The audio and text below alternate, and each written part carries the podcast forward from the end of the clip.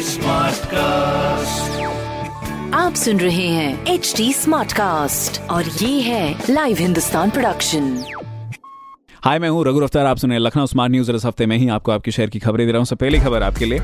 शहर के अधिकतर कॉम्प्लेक्स एंड शॉप्स में पार्किंग ना होने की वजह से लोग अपनी गाड़ी घरों के सामने खड़ी कर देते हैं। फ़िलहाल इस समस्या से निजात पाने के लिए ट्रैफ़िक पुलिस ने जारी किया है हेल्पलाइन नंबर, जिन पर फ़ोन करके आपको मदद मिल सकेगी।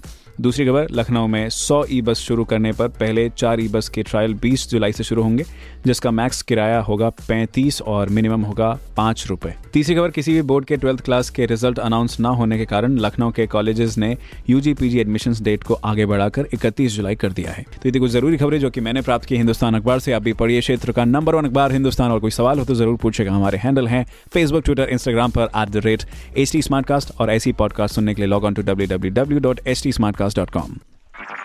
आप सुन रहे हैं एच डी स्मार्ट कास्ट और ये था live Hindustan production smart cast